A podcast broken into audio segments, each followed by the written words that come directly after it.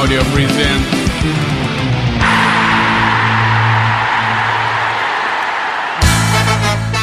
Здравствуйте, дорогие слушатели! Это рубрика «Больше, чем игра» и с вами один из ее соведущих Сергей Мышкин. Сейчас я для вас подведу итоги 20-го тура Украинской премьер-лиги. И начну я с матча, который состоялся 8 марта в Международный день женщин. Донецкий металлург принимал Ильичевец. Кстати, поздравляю с прошедшим всех слушателей прекрасной половины человечества. Похоже, что и у футболистов в этот день все мысли были о своих женщинах, потому игра получилась скучной и ничего интересного не произошло. 0-0.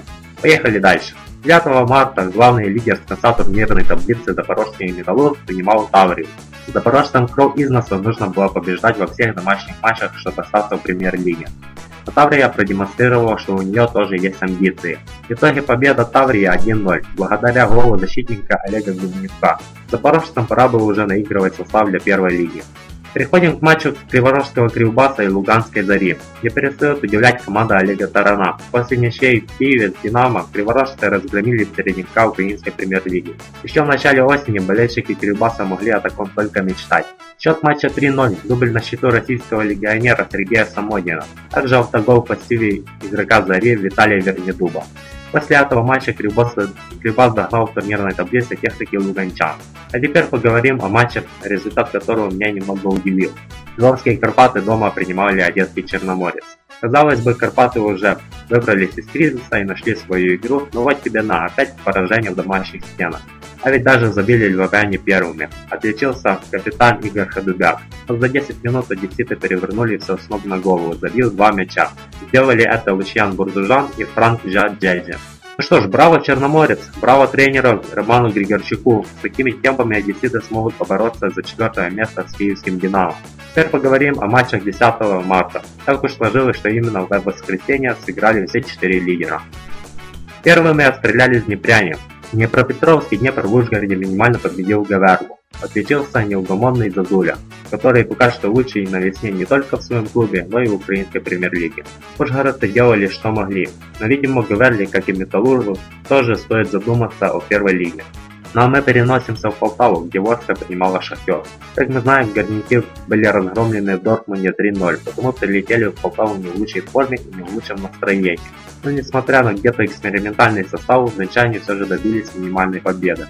Гол на свой счет записал Луис Адриана. Ворска же как могла пыталась воспользоваться слабостью Шахтера, но где-то чего-то не хватило. За старание 5, за исполнение 2. Садись Ворска. А в Луцке местная Волынь принимала киевское «Динамо» и вступила со счетом 2-0.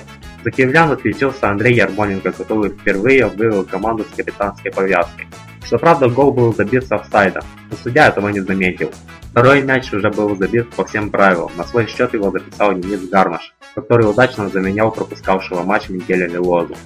Лыжа дралась как могла, но сильный мартовский снег превратил матч в хоккейный поединок, и не позволил реализовать все тактические задумки, ведь на таком поле легче разрушать, чем создавать. Ну и наконец-то последний поединок, который состоялся в Киеве. Арсенал принимал харьковский металлист. Уже на второй минуте поединка гол забил Хосе Эрнесто Соса. Харьковские болельщики уже начали потирать руки, ожидая полного разгрома киевского арсенала. Но не тут-то было. Канонеры быстро сравняли счет шикарным ударом Мартынюка. Ну и металлист ответил взаимностью. За старый взялся Жажа Куэлью, который отличился фирменным ударом метров с 30. Так и завершился матч со счетом 2-1. Итак, о всех результатах 20 тура мы уже поговорили. Но турнирное положение команды не особо не повлияли. Первая четверка осталась неизменимой. На, на вершине Шахтер, дальше идут Днепр, Металлист, Динамо а в зоне вылета все так же Запорожский Метару и Гаверла. Героем 20-го тура стал Роман Зазуря, который в отсутствие Евгения Коноплявски взял на себя лидерские функции и благодаря его активности Днепр сохраняет шансы на Лигу Чемпионов. Антигероем тура становится вся команда Запорожский Металлург, которая опять не дала результата и практически подписалась на понижение в классе. Вот и собственно все, что хотелось сказать по поводу 20-го тура украинской премьер-лиги. Еще хотел бы немного поговорить о нашумевшем турнире СНГ, который сначала должен был включать все республики бывшего Советского Союза, а теперь его называют Объединенным чемпионатом России и Украины. Довольно странная ситуация сложилась. Вроде как и все против этого турнира, но дело по его созданию по чуть продвигается.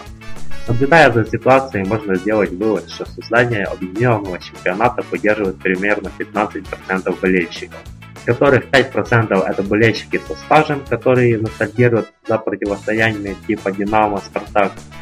Еще 5% это совсем юный болельщик, у которого еще не сформировались какие-то футбольные ценности, и которым кажется крутым идея, что Шахтер будет рубиться с Зенитом или, скажем, с ЦСКА.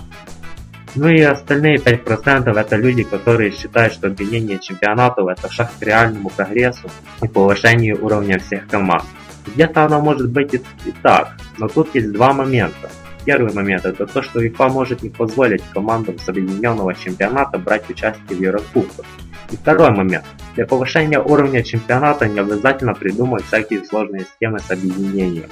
Можно просто сократить количество команд участников. Это поможет избавиться от команд, которые вечно крутятся в середине таблиц, турнирной таблицы, которые не играют в Еврокубках, но и не вылетают в низший дивизион.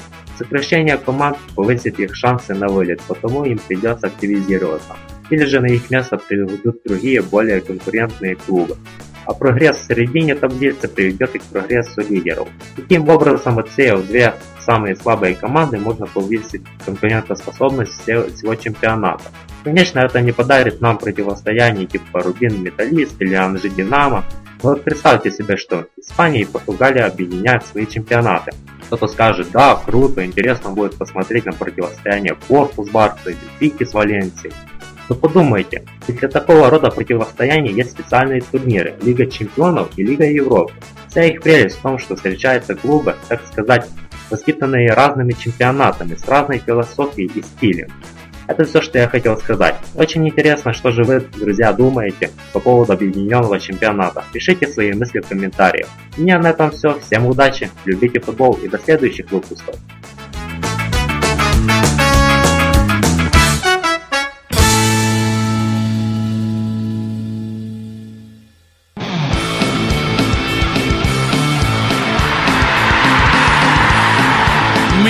Audio presents